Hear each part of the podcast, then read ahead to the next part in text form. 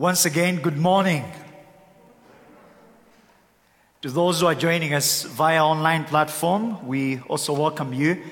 Um, it is a great blessing and a joy to be together to open the Word of God and to remember the life, the death, the resurrection, and the uh, soon return of our Lord and our Savior, Jesus Christ. Please turn with me in your Bibles, the book of Luke, chapter 19, this morning, uh, considering the fact that we are in the season of Easter. I uh, thought it wise that we would ponder and reflect uh, passages of scriptures, uh, an Easter series, if you want to call it, that we will then reflect upon uh, for these two weeks. Turn with me in your Bibles, the book of Luke, chapter 19, and our scripture reading is taken from verse 28 to verse 44. And in honor for the reading of God's word, may I ask you to stand on your feet if you are able to stand, please.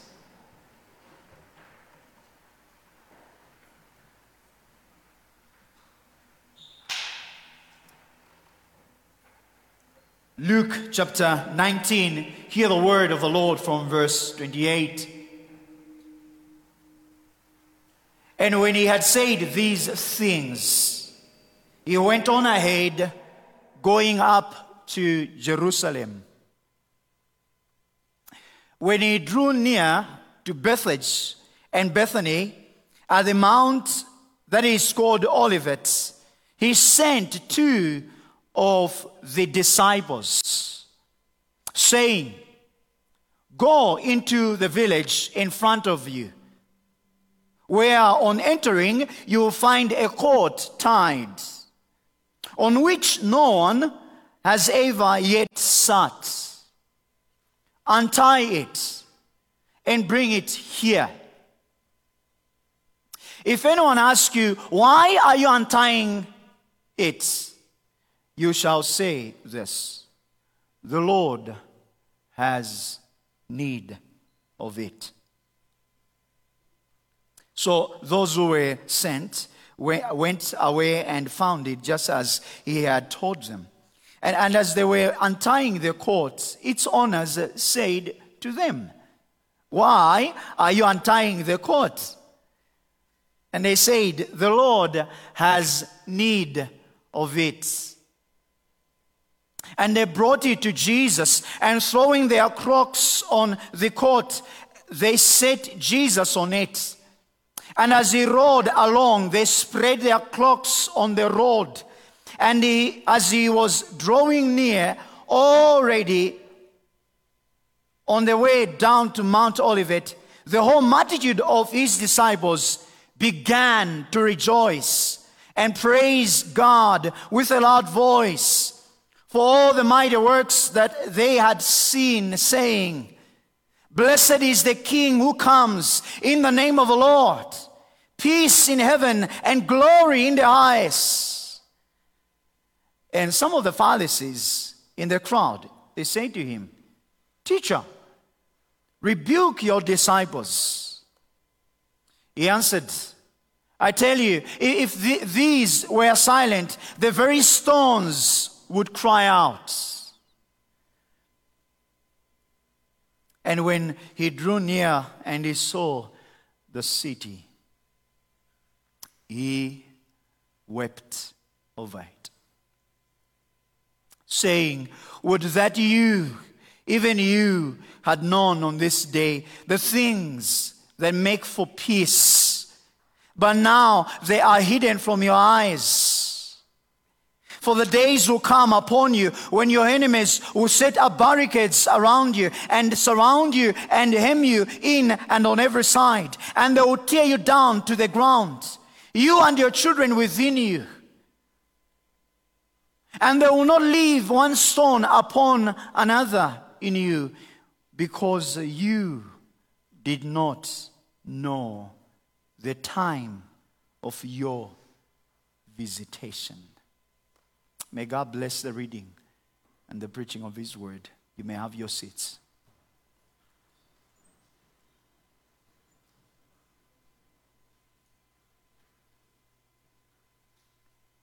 Let's pray.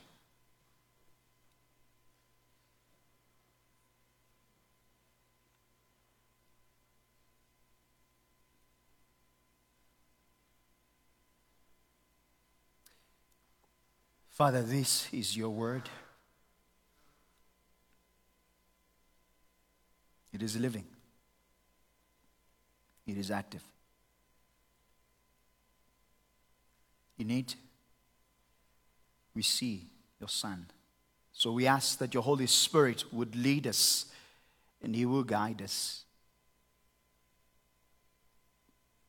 Our eyes, in and of themselves, unable to see unless you do a work in our hearts to see.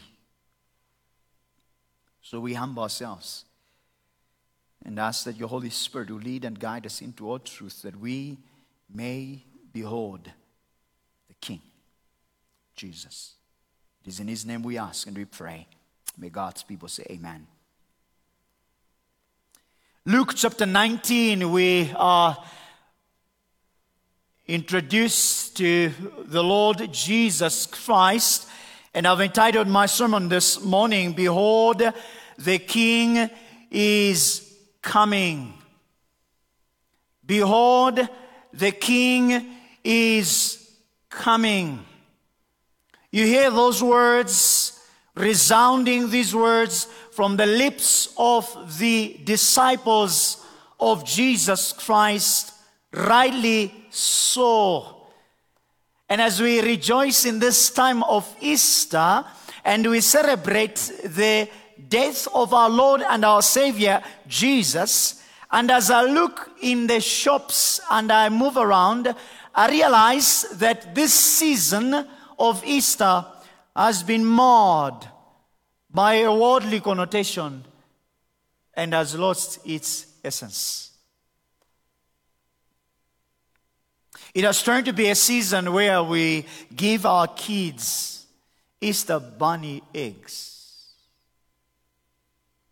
And the Easter bunny egg has taken the center stage concerning this season in which we remember. But also for us as Christians, as I look into this book of Luke, again and again, Luke continues with this thread or this theme of the blindness of those who were religious and those who even walked with Jesus. That for some reason they were blinded and they were unable to see, to recognize, even to hear and understand what Christ was saying. It is with this, brothers and sisters, our desire that this morning we behold this king. I want you to see in this particular passage that we have read this morning, and I want you to see the cry of Jesus as to what he's crying. Look at verses 42, and this is where I want us to, that, that word behold is coming from. Jesus Christ laments and he says, but now, he says, would you, even you, if you had known on this day the things that make for peace, but now they are, look at the, the word there, they are hidden from your eyes. In other words, you are unable to behold. And this will not be the first time, and we're going to pick on this particular theme. But I would want us this morning to behold this King Jesus.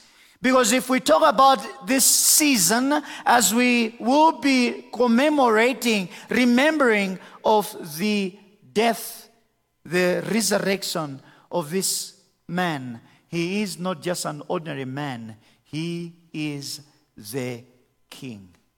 But the sad reality is that the people in Jesus' day were blinded. They could not perceive who he really was. To the very final week of his life, they were unable to, to know him. Even after his resurrection, we are told in chapter 24 that even his disciples were unable to know him. You remember the two men on the road to Emmaus? They are talking to Jesus about Jesus until Jesus could open their eyes to see and to hear what he was saying. So, therefore, it is pertinent, it's very important for us to behold the King who is coming. Firstly, there are three points that I do have for this particular sermon. The first thing we are going to see concerning this king is that first and foremost, he enters willingly into Jerusalem. He willingly enters into Jerusalem, and in your handout that you do have there in the pew, the second thing that we're going to look at, and it's written as the first point in your handout, is that he is welcomed in jubilation. That's the th- second point. But lastly, we're going to examine how he will then, he weeps over the city of Jerusalem. Let's then come and see these three points concerning this king who is coming. First and foremost, he willingly enters Jerusalem. Where do we see that? Go to your Bible, chapter 19, verse 28. The Bible tells us in verse 28 and when he said these things, what things? things pertaining to the parable of the ten minas that we see from verse 11 all the way to verse 27. When he had spoken, or in the immediate context in verse 27, as for these enemies of mine who do not want me to reign over them, he is the king, bring them here and slaughter them before me. When he had said these things, the Bible tells us, he went on ahead, going up to Jerusalem. Pause there. The question is, what is he doing in Jerusalem?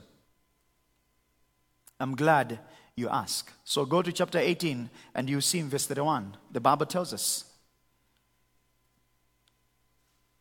He takes up the 12 with him and he, he is declaring to them, this is what he is going to do in Jerusalem. This king who is coming, he says, he says to the 12, see, we are going to Jerusalem. He has told them way before this particular event Everything that's happening, it's not happening because it's just happening as a coincidence. Everything that's transpiring in his life at this particular time, this man who has a track record of healing the sick, this man who has a track record of mingling with sinners, as he is entering into Jerusalem, brothers and sisters, I want you to see here that he is going to Jerusalem willingly. Because there is one hugely important theological fact that must be kept as the utmost in our minds.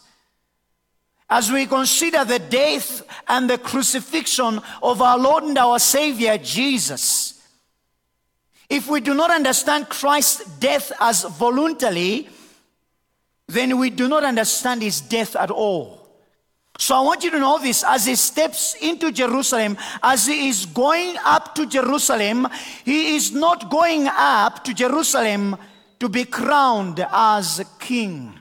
He is not going to Jerusalem to be praised by men, as we have seen in the verses that follow. That was not the objective. He is not going to Jerusalem to be accepted by the crowd, as we see in the verses that follow.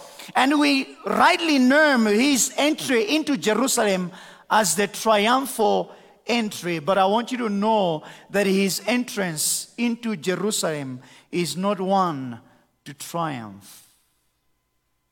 His mission has been stated and yet to be accomplished. His mode of transport is already booked and reserved. Do you see that in verse 29? When he drew near to Bethphage and Bethany and the mount that is called Olivet, he sent two of his disciples, saying, go into the village in front of you. What must they do? Entering there, you'll find a court tied, reserved, on which no man has yet sat on it. Untie it, bring it. If anyone asks you, tell them. What must they tell them? Not the rabbi. I want you to see here intentionally. Say, if anyone asks you, you shall say, the Lord needs it. The owner of all creation needs it. It's His. He reserved it. It's His. It belongs to Him. But, but as he comes to Jerusalem, as he sets his face to Jerusalem, look here, the mode of transport has already been booked, has already been reserved. The multitude is drawing to fulfill the prophecies, and he tells us as to what is it that is going to happen in Jerusalem. Look at verse number 31 of chapter 18. That's where we were. He says, We are going up to Jerusalem, and everything that is written about the Son of Man by the prophets will be accomplished. What is that? He, for he will be delivered over to the Gentiles and he will be mocked and shamefully treated and he will be spat upon. And after, after flogging him, they will kill him and on the third day he will rise.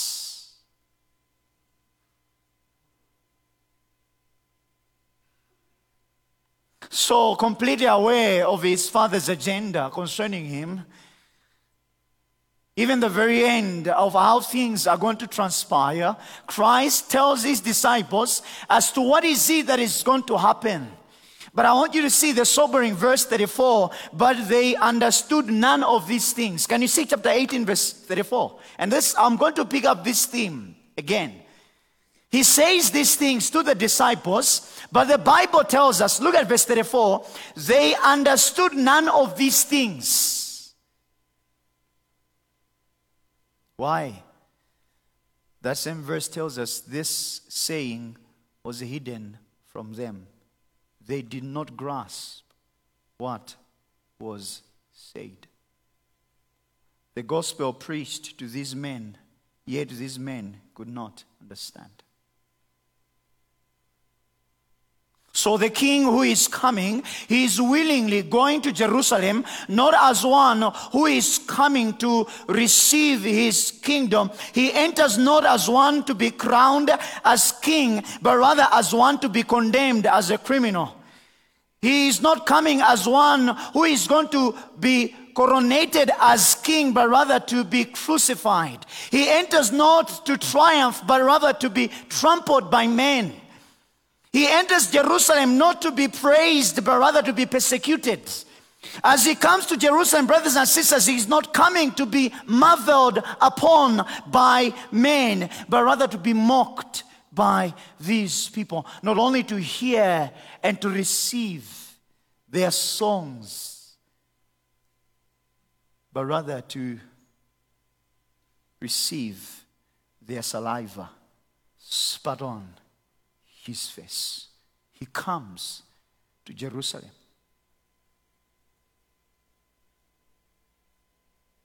Willingly. He knows that this is the place of his execution, but willingly he enters that place. Willingly. He enters not as a lion from the tribe of Judah. He enters like the lamb of God. He is the epicenter. This is the epicenter of worship that He is coming, where people would offer sacrifices, lambs before God. But this time around, it's no longer tradition anymore. It's no longer as it has always been anymore. The one who is entering Jerusalem, He Himself is the Lamb. The Passover that they are yet to rejoice and celebrate finds its consummation in this one who is the glory of God, now in the flesh, veiled in human flesh, concealed from their eyes.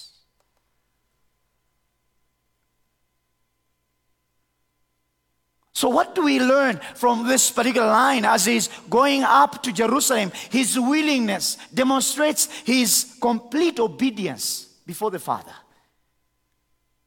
He is the Son of God who has lived his life for 33 years. And as he comes to this final week of his life, he courageously, not cowardly, obeys the Father. He radically, not reluctantly, comes to Jerusalem.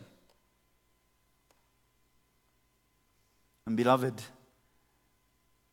the King who is coming, he willingly enters Jerusalem.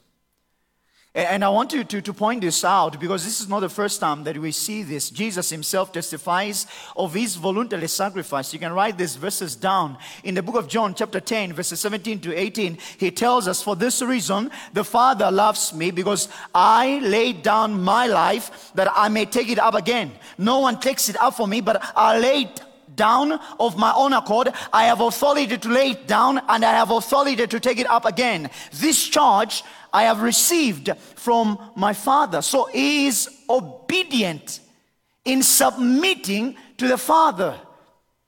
So as he's entering Jerusalem, and I want to say this so, so clearly that we do not get it twisted with the songs and the jubilation that we see later on. He is coming here as the good shepherd who is giving himself for his sheep.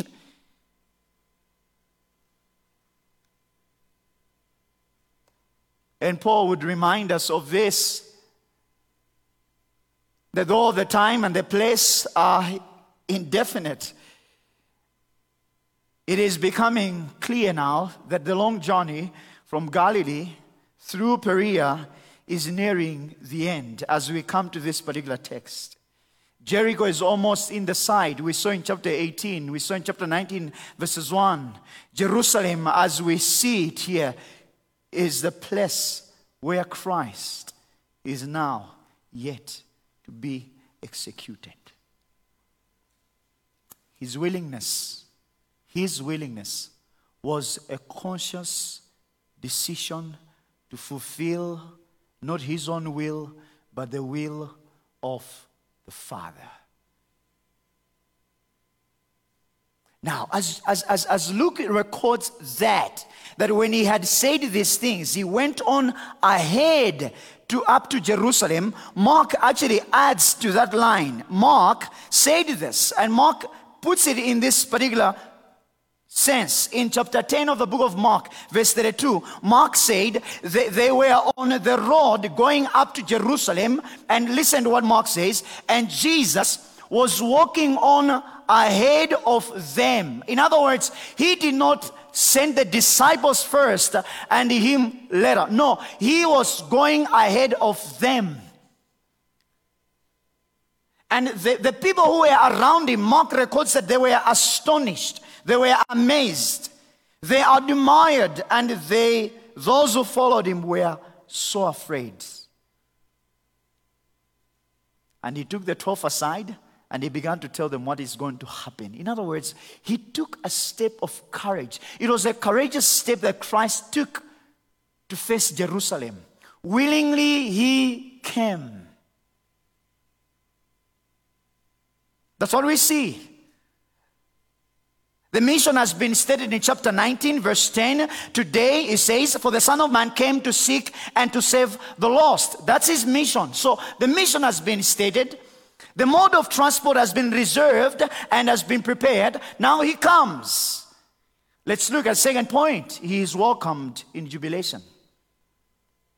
He is welcomed in jubilation. Verse number 36, we see there in chapter 19 of the book of Luke. And as, as he rode along, they spread their cloaks on the road. And as he was drawing near, already on the way down to the Mount of Olives, the whole multitude of his disciples, they began to rejoice. And they were praising God with a loud voice for all the mighty works that they had seen. So, the first thing, the, the, king who is coming, he willingly enters Jerusalem. But secondly, what are we saying? We're saying he is welcomed in jubilation. That's the second point.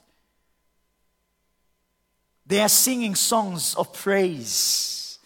Because wherever he will come, and this has been shown right before even he was even in his mother's womb. He brings joy to those who are expectantly waiting for him. And they are singing this song, verse number 38 Blessed is the King who comes in the name of the Lord, peace in heaven and glory in the highest. So he's welcomed in jubilation.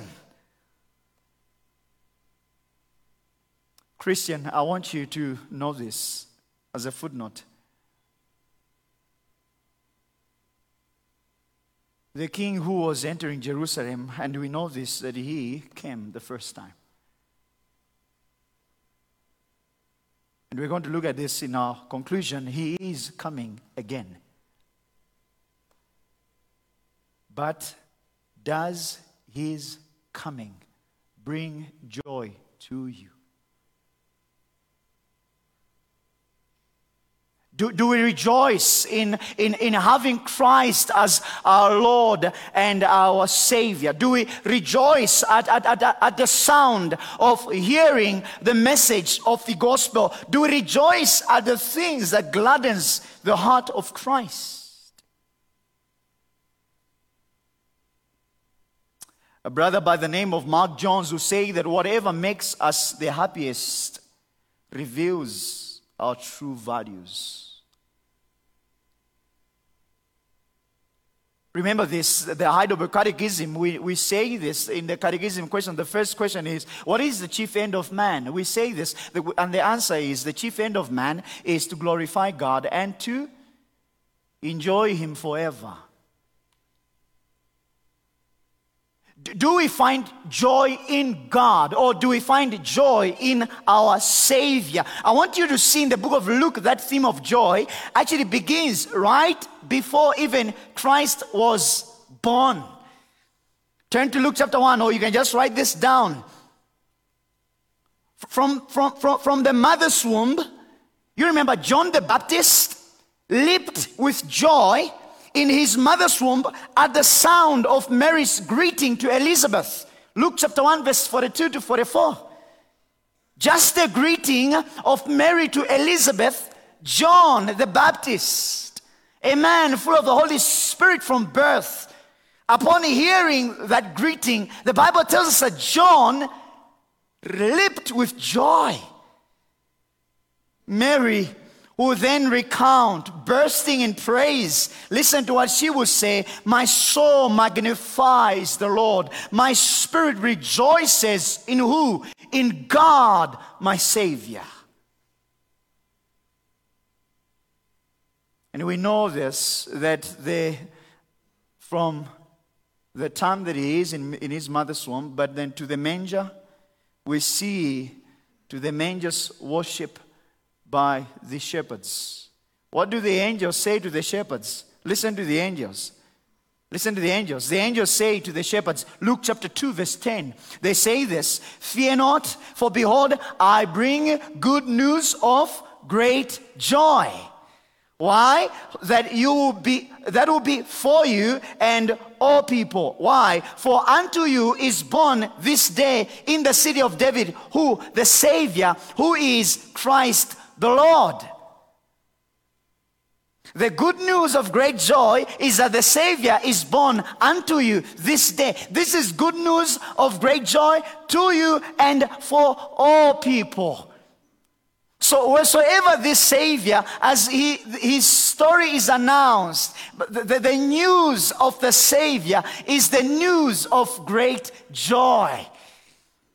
The disciples, upon seeing the mighty works of God in the lives of sinners, same book of Luke, chapter 18, they come back to Jesus rejoicing. Rejoicing. What are they rejoicing about? Because the demons would hear and would listen to them. But then Christ Himself would warn them of that which they need to be glad and to rejoice in that their names are written in the Lamb's book of life. Do not rejoice. The demons were listening to you, he tells them. But the epitome, as we would have in this particular context, a good example of that response of joy of receiving Jesus gladly would be none other than Zacchaeus. Isn't it? Same chapter 19. In chapter 19, we have a, a man by the name of Zacchaeus. A man who was short in stature, very rich man, who was a tax collector. We are told that Zacchaeus Look at your Bible in chapter 19. We are told in that chapter 19 that Zacchaeus, in verse 5, when Jesus came to the place, he looked up and he said to Zacchaeus, Hurry and come down, for I must stay at your house today. So he hurried and he came down, and look at the same theme, he received him joyfully.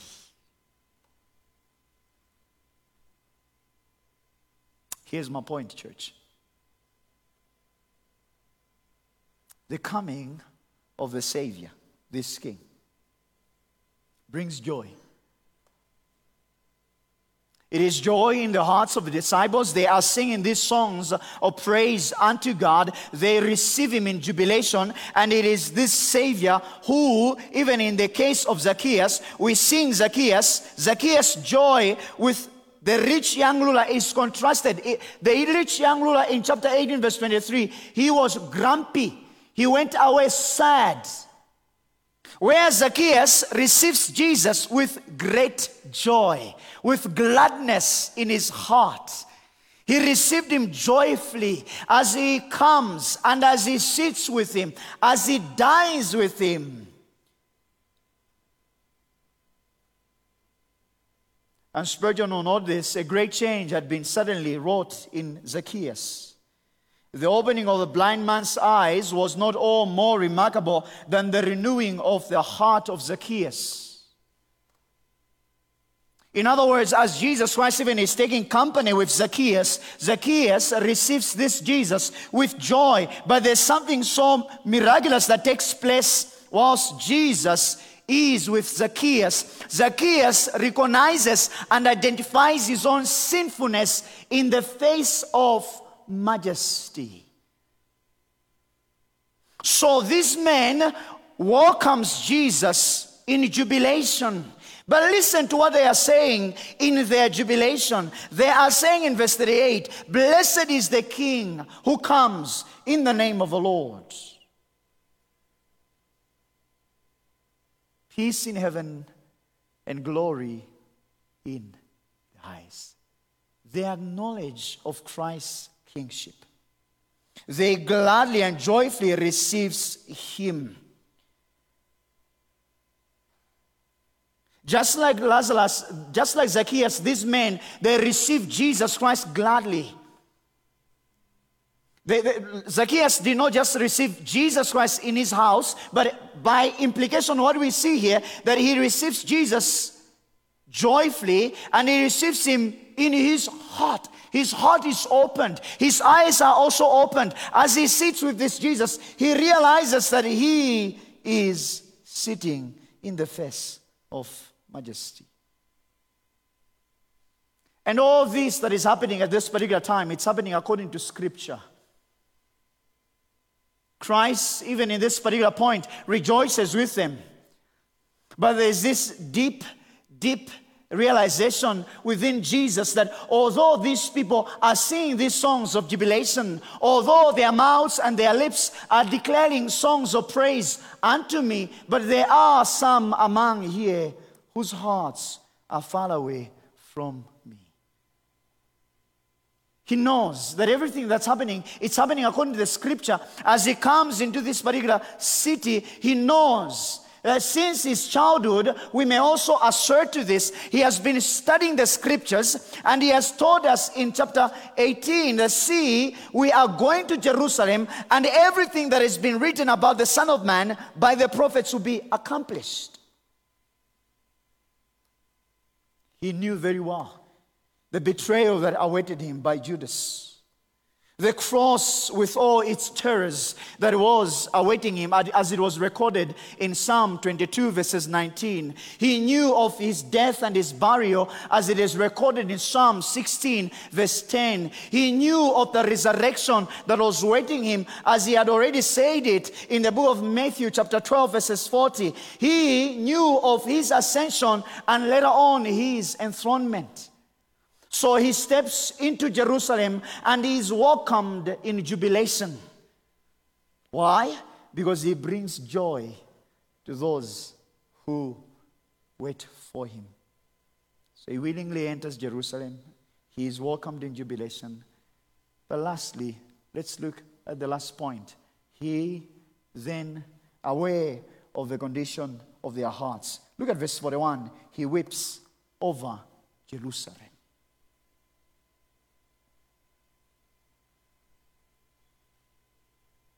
When he drew near, verse 41 tells us, and he saw the city. This is the city of Jerusalem, by the way. He wept over it. Saying, Would you, even you, had known, not tomorrow, but to this day, the things that make for peace. But now, they are hidden from your eyes.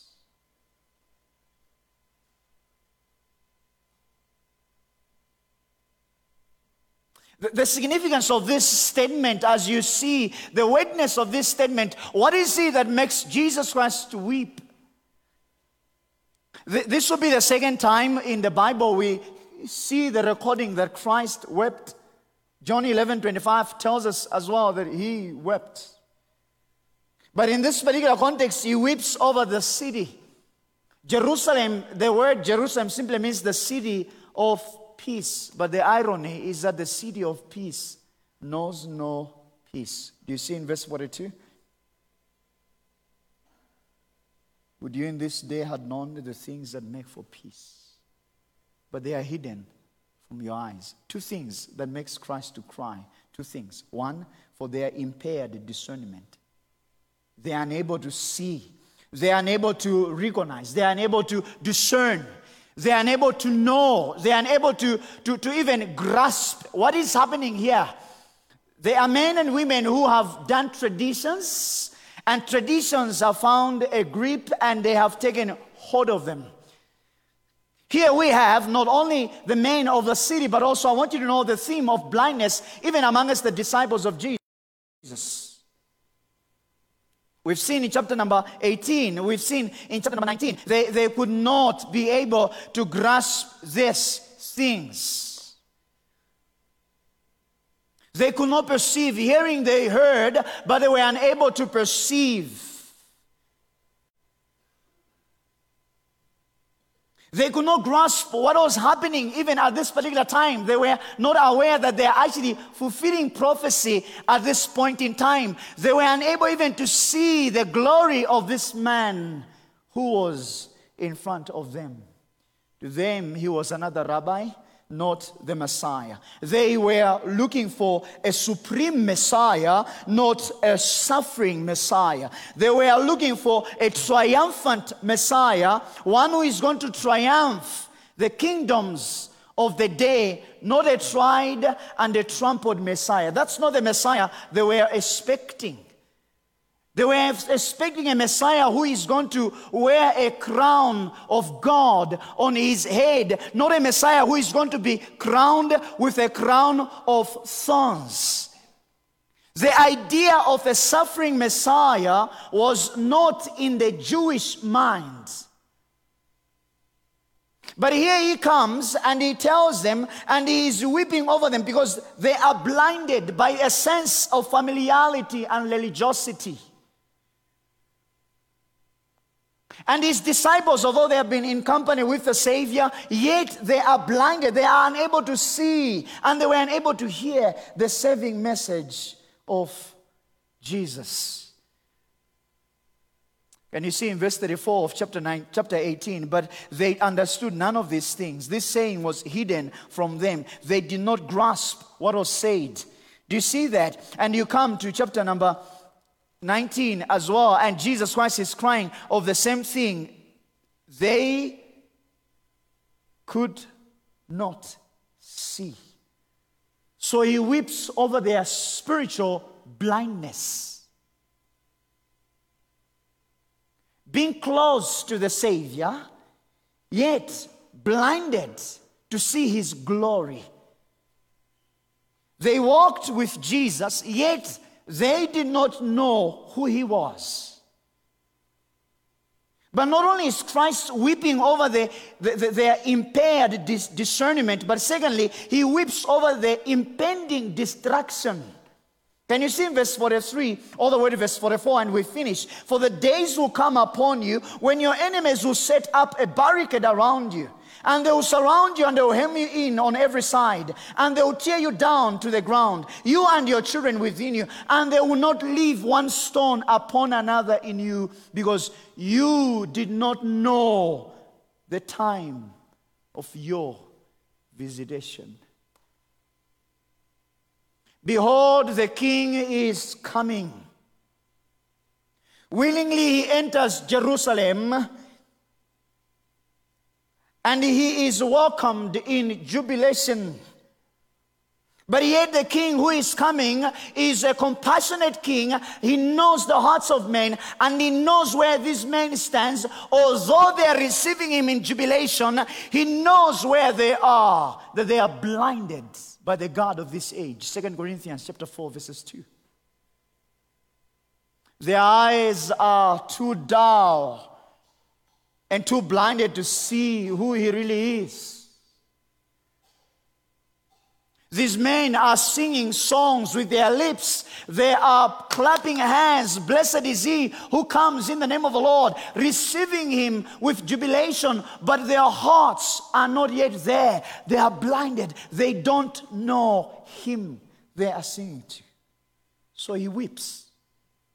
He weeps. Brothers, he weeps over the city. Because the city is, is, is blinded, and these people are not able to see that which makes them for peace. The city of peace that knows no peace.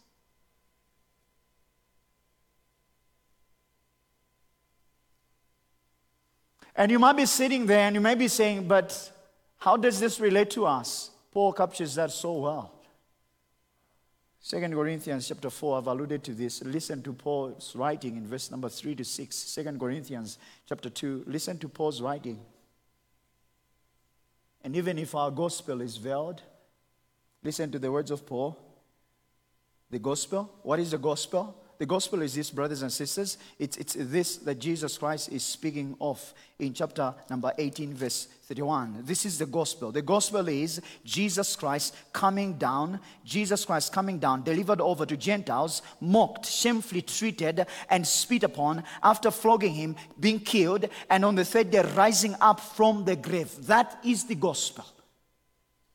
But just like the disciples who were unable to understand none of these things, so I am very much aware that we may be in the church and we've talked with one another about the gospel, but it takes the sovereign work of God through the Holy Spirit to remove our veils from our eyes so that we may understand the implications of this gospel. Why is he being treated like this? Why is he battered and battered and crushed by the Father. It's for your sin. He suffers this. And if our gospel is veiled, it is veiled to those who are perishing, Paul says. In their case, in their case, listen to this. There's a spiritual connotation to this. The God of this world has blinded the minds of the unbelievers to keep them from seeing the light of the gospel of the glory of Christ, who is the image of God. For as we proclaim, for, for, for what we proclaim is not ourselves, but Jesus Christ as Lord, with ourselves as servants. Verse 5 he says, And for Jesus' sake, for God who said, Let light shine out of darkness, he has shone in our hearts to give the light of the knowledge of the glory of God in the face of Jesus Christ. Behold, the King is coming. He came willingly. He was not forced. He willingly came to die for your sin. He suffered and he died for your sin willingly. Nobody forced him. But as John chapter 1, verses 10 tells us, he came to his own and his own did not receive him. But we see the second point, but to those who had received him, to those who had believed in him, John chapter 1, verses 12, to them he gives them the right to be called children of God. Beloved, John chapter 1, verse 10, 11, and 12 can, can, can work out in a life of a person, and as Christ's first coming entails, we can play that out even in this triumphal entry. He is gladly and jubilantly welcomed by men, but yet later on, the same men who are declaring, Hosanna, Hosanna, he who comes in the name of the Lord, these will be the same people who would declare, Crucify him, crucify him, just a few days after this.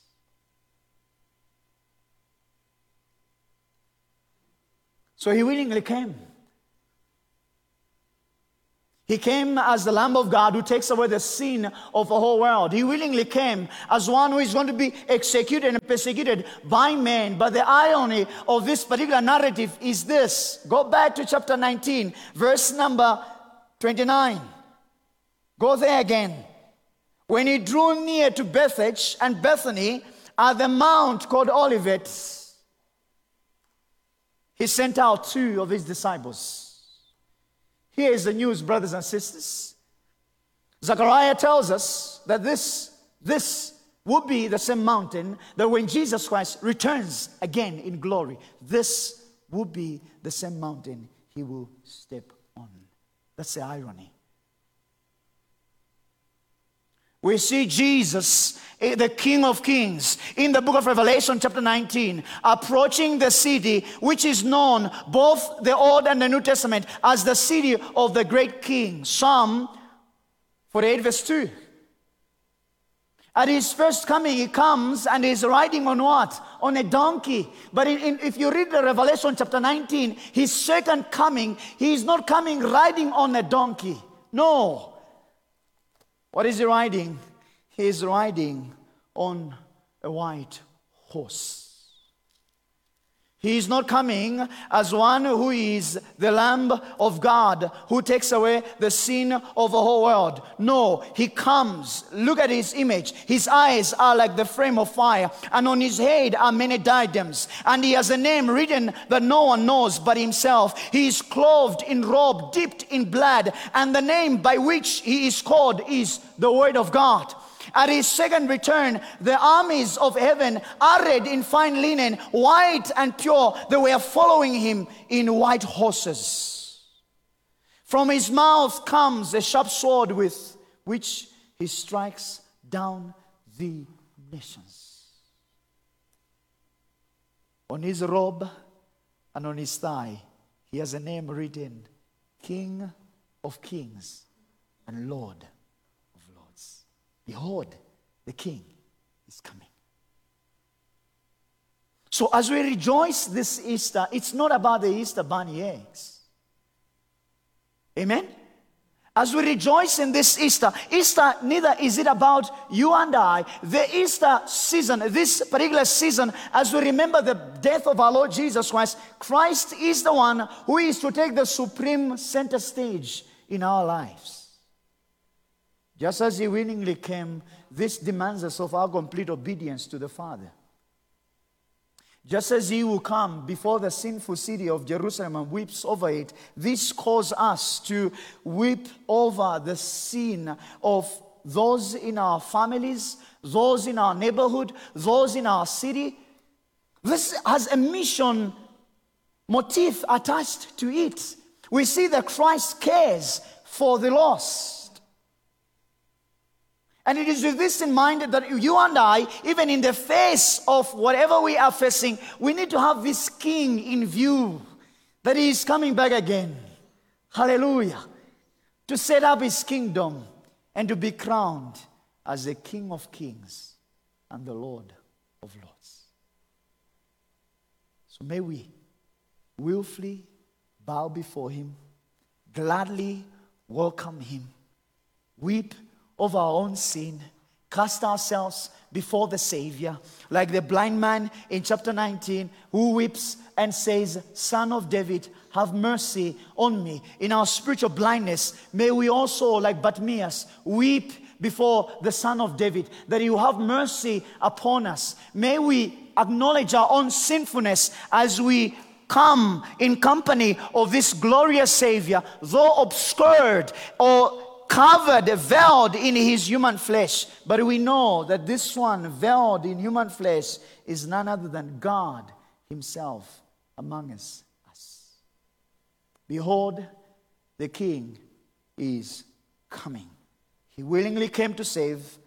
He has been welcomed, and he weeps over the sin of men.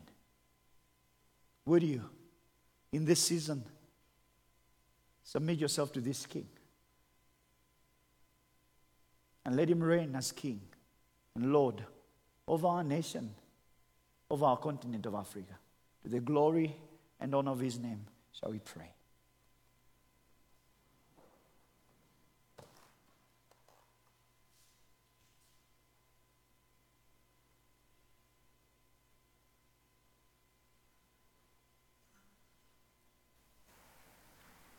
Our Father and our God, we thank you so much for your Son, Jesus, who willingly came to seek and to save the lost, who willingly came, died a death we deserve. His willingness points us to our disobedience before you. But we cast ourselves before Him who sits on the throne, in knowledge of our need for Him. Grant us, grant us the sight that we may see your glory in the face of Jesus. It is in His name we ask. May God's people say, Amen.